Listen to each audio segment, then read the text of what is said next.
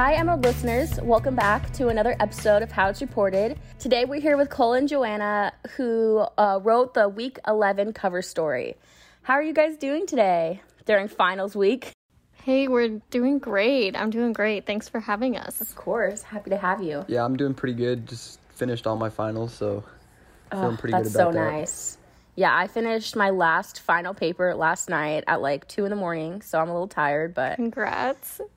But yeah, so after reading this cover story, I think it was super interesting and a little different than what we usually do at the Emerald because it was a lot, it was really focused on the environment and just environmental journalism, which I think is super interesting. Um, how did you guys find out about the story? Let's start with you, Joanna.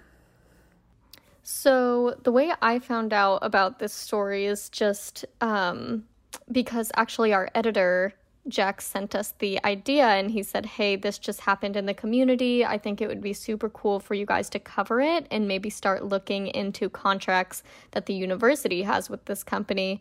And that's what led us to talking to the student environmental groups on campus. Yeah. Um, and so what I thought was interesting about the story is that it was divided kind of between, you know, the Eugene City Council and their relationship with the natural gas organization, and then also just U of O's connection with the natural gas organization. So, um, is there a specific way you guys divided the work? Yeah, so the three main topics of the story were the actual contract agreement with the city of Eugene, there was the university's use of natural gas, and then there was the student activist portion. And so it was kind of these three sections that at first seemed a little bit hard to connect.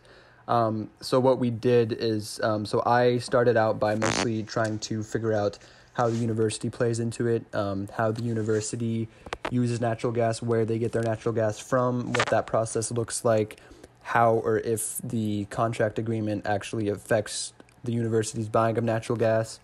Um, so that was my primary primary focus, um, and then Joanna sort of took on the uh, activism side, the UO students and what they had to say about it, and we both kind of worked on just laying out the uh, city's agreement itself. Yeah. So when it comes to kind of just going off dividing your work again, what what kind of interviews took place? Who interviewed who? And did you guys go to the city council meeting and sit on in the me- meeting, or or what what did, how did that take place? So we did not go to the actual city council meeting where this decision took place.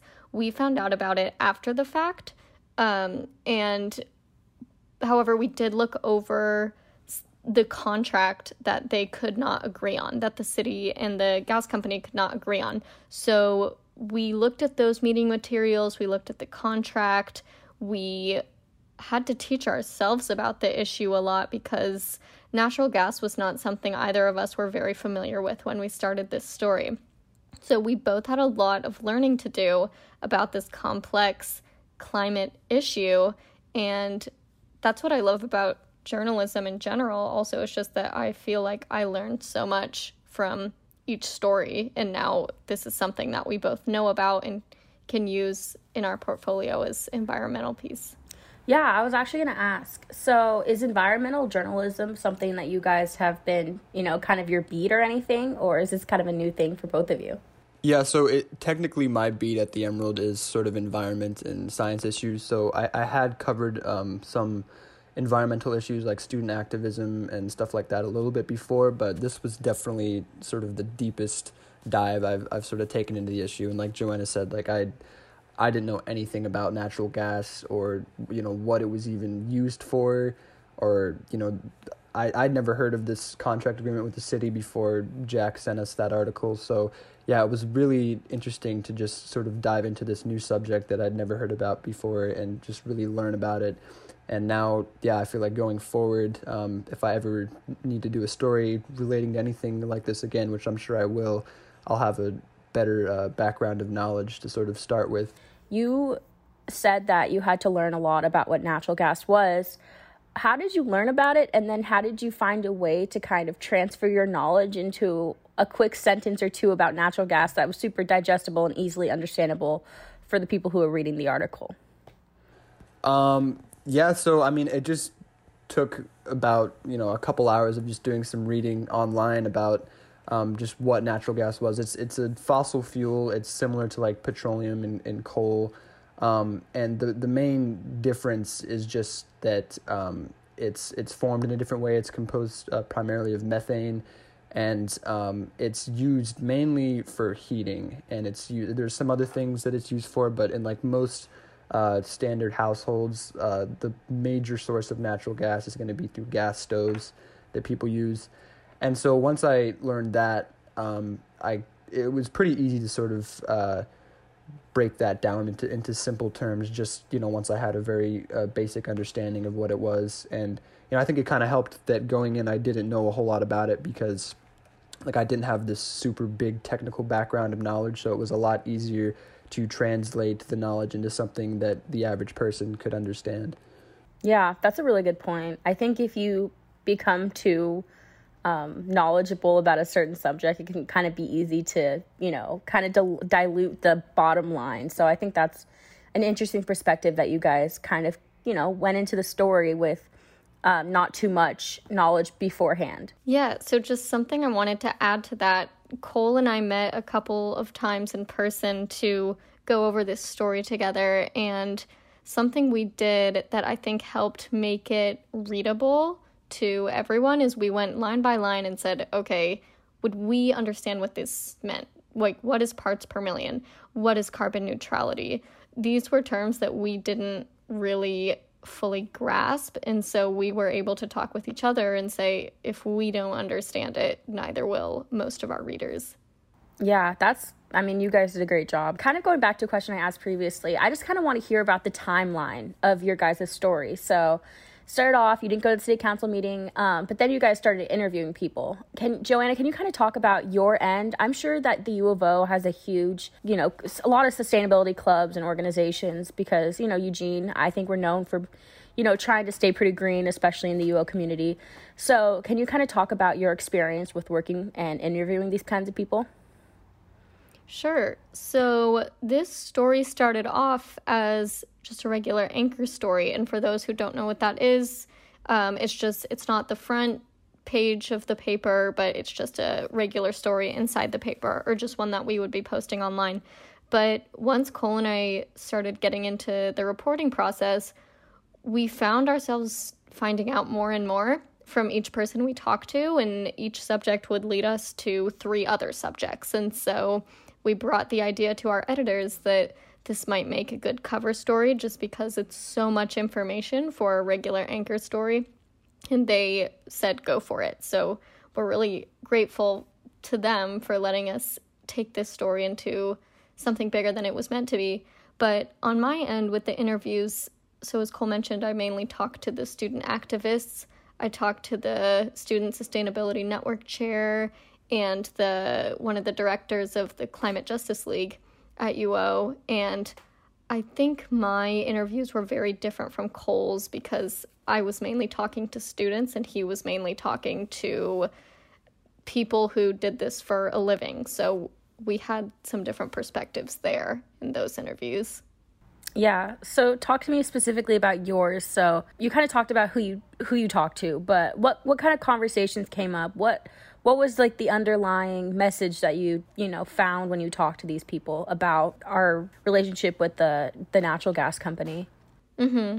So both students that i talked to which was abby and courtney from the university they made it pretty clear that while we are heading in the right direction with our university climate action plan and uh, the UO Foundation's promise to divest from fossil fuels, they really want to focus on binding them to that promise to divest from fossil fuels and also to increase transparency with those organizations to make sure that they're not investing in uh, fossil fuels. So that was the sense I got from them was that they thought we were moving in the right direction, but it almost wasn't enough still. Like we should be moving in that direction even quicker than we are. Yeah, absolutely. And Cole, can you kind of follow up with your your perspective of the people that you were interviewing because as Joanna said, I'm sure it was a very different experience because these are the these people's careers. Yeah, so I talked to um, a couple people from the utilities and energy department at the UO who, like you said, it's their job to deal with this stuff, to like buy the fuel that the university uses to power the campus. And then I also talked to um, the head of the sustain- sustainability department a little bit about the university's climate action plan and that, how that fits into all this. Um, and yeah, it was uh, it was probably I'm I'm sure it was very different from Joanna's interviews, just mainly because um, I was trying to get just the pure facts of um, like so where does the university's gas come from? How does the university's heating system work? Like what are some projects going on right now to increase uh, efficiency? And how does it relate to the climate action plan? So as opposed to just hearing like demands from activists about you know where they want to see the university go this was more like what is happening right now? And how is that different from you know maybe what the activists are demanding. So yeah, just just a lot of like numbers and technicalities, um, and yeah, some some of them were a little bit hard to digest because, um, like you said, like they're professionals, is their career, so they they speak in sort of like jargony terms, like they use a lot of words that I didn't really understand. So I had to ask for a lot of clarification. Um, yeah. So we were kind of talking about how you guys sat down for the editing process and read it line by line to make sure that it was understandable. But can you guys talk about what the editing process was like in more detail? So, um, how did you decide what order to put it in, and um, how did you decide to break it up? Um, yeah, so the editing process kind of lasted throughout our entire writing process, to be honest, because we um, how we started writing is we just kind of started throwing stuff out there like stuff whatever we would learn that seemed that it might be important to the story like we would just sort of start writing about it. We had an outline but the outline that we had included way more topics and information than would fit into 1500 words. So um, the, the editing process was mostly just looking through all these paragraphs and all these facts that we just thrown out onto this document and saying okay is this important? Does this connect to the other things in the story? How does this relate? And if we couldn't answer those questions, then we just cut it. Um, there were a few, like I, I conducted a couple interviews that actually just didn't even make it into the story, not because they weren't important, but just because um, the the word count limit and you know just trying really hard to focus in on what do we want this actual story to be about. And then in terms of organization, yeah, like Joanna mostly um, was the one who organized it into the sections, and that was really helpful because that allowed us to sort of you know work on one thing at a time without feeling super overwhelmed. Yeah, and do you have anything to add to that, Joanna? Yeah, so Cole explained it pretty well, but we really just went through and said we wrote down like what we would be talking about in each graph, and then you know, we would say Cole, Joanna, Cole, Joanna. So we made that outline and then went home and on our own time just it was really choppy at first. Just wrote those sections individually that were assigned to us. And then we met up again, worked on transitions, worked on uh, the subheads and how to just make everything flow. And so it took a couple of meetings and then also, of course, through the help of the editors and the whole copy desk, um, that's a whole new bunch of sets of eyes on it. So that was also very helpful once they started telling us what they didn't understand and what we should add and clarify and things like that. Yeah, I definitely think working with like a big team is super helpful because you can kind of get in your own head and your own space and mm-hmm. not necessarily. It, it does feel like what is the phrase "killing your darlings" or something where you have to kind of cut things that you really like about your story, but it's just to make it more easy to read and understandable. So, yeah, mm-hmm. I, I love hearing about like different journalists' editing processes because I've realized that they're so different from each other. Okay, so I wanted to talk to you guys about what you learned or what surprised you when writing the story after writing the story, reflecting on it. So, Cole, what's what's something you learned or something that was surprising about the story to you? What was really surprising is um, just what comes to mind is how hard the university is actually trying to work to um, be more sustainable. Um, I knew there was a such thing as a climate action plan before working on it, but I didn't know anything about it. And you know whether or not the projects that are mentioned on it actually get completed, and you know there's a whole bureaucracy around anything that the university does, right? But the people who work in these departments and who you know actually conduct these projects, um, I could tell when I was talking to them, like they are actually are really passionate, like they do really care about, you know, reducing the university's environmental impact. Um, and so I think that that's one of the main things that stood out for me is just that, that there are actually people at the university who really do care about this stuff. Something I was really shocked to see was just how long term these plans really are. In the city of Eugene's climate action plan, they have a goal listed for 2100, and that is just very, very long term. They're planning for a time when none of us are going to be alive. They're really planning for the next two and three generations, which I thought was super cool. And the university climate action plan those, I was talking to the student activist involved with that. She said all of the big plans they have for the university's climate action plan, these take 20 to 30 years for anything to be fully completed and fully implemented with the full impact. So I was really impressed with just how forward thinking these environmentalists are and I have a lot of respect for people who can think that far into the future when it's really not going to affect our lives all that much. Yeah, so just going off of that a little bit, this whole concept of carbon neutrality, which is pretty much you're not emitting like any emissions into the atmosphere, either that or the amount that you put into the atmosphere equals the amount that you take out of the atmosphere.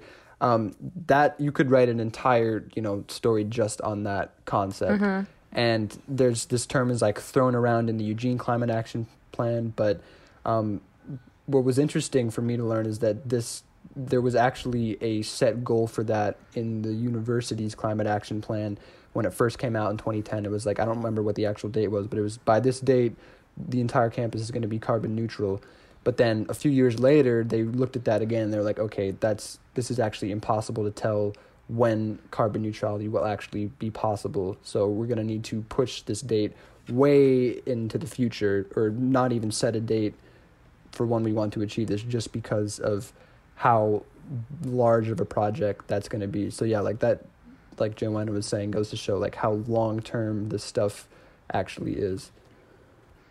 Yeah, that's surprising, but it makes sense because we do have to be thinking about the future when it comes to our climate. And I think people have kind of a, a tendency to just think about their generation or their children's generation, which won't solve the problem if you're only thinking short term. So, yeah, that's super Definitely. interesting to know. And that's 20, 2100. Is that what you said, Joanna? That's crazy. Yes. That's that's very far in advance. Okay, so um, the kind of one of the last questions I want to ask is why should people read this story?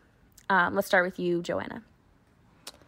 Well, I think people should read this story, um, especially if they're living in Eugene or they're part of the UO community, because while it's not on the forefront of our minds, this impacts us so much. Natural gas is how our right now how our buildings are heated, how everything kind of keeps working on campus is through these um, thermal systems. And so I think it's important to be in the know of how we're fueling those systems and whether that is the smart move for the environment or not. And so well, to some people, it may seem like a boring topic. I found myself very interested in the topic once I was learning about it and reporting on it and trying to make it accessible for all kinds of readers. Yeah, I think, I mean, anybody can benefit from reading, reading the story, you know, from what Joanna said, but I think especially people who care about the environment and who are environmentalists, um, people who want to actually affect positive change when it comes to these issues, because I think our story does a pretty good job of laying out just how complex of a project thing or how complex projects like these can be like how difficult it actually is for large organizations like universities or even cities to completely divest from fossil fuels. And i think if people who really care about you know helping that process further along um, i think it's important for them to read this just to understand that you know even though it's not something that might be able to happen overnight it's still something that's worth fighting for and you know worth putting energy into. Absolutely. But yeah, so well, that's kind of all I wanted to talk to you. But does, does anybody have anything to add? Uh, just thank you so much for all of our sources we talked to for having patience with us. We really did not understand anything. We were asking them to explain it to us from the very, very basics. So I guess just thanks to everyone who helped us for their patience. Absolutely. Awesome. Well, where can we find you guys? Are you guys on Twitter or do you guys accept news tips? What's the deal with you guys? Yeah, so I I am on Twitter. I think my Twitter handle is at Joanna Man underscore, and also um, my website joannaman.com. Ooh, she has a website. Throwing there it out go. there just in case. I don't know. That's awesome. No, that's great. And it looks like Cole got dropped off this call because of bad connection. But his Twitter is at Colers at 928, which is C O L E R S 928. Well, thank you guys so much for joining me. It's been great talking to you guys. I know it's kind of a rough time to be doing anything besides finals. So thanks for joining me. Yeah, thank you for highlighting our story. And thank you, Emerald listeners, for listening to another episode of How It's Reported. And we'll be back after spring break. Have a good time and be safe. Bye bye.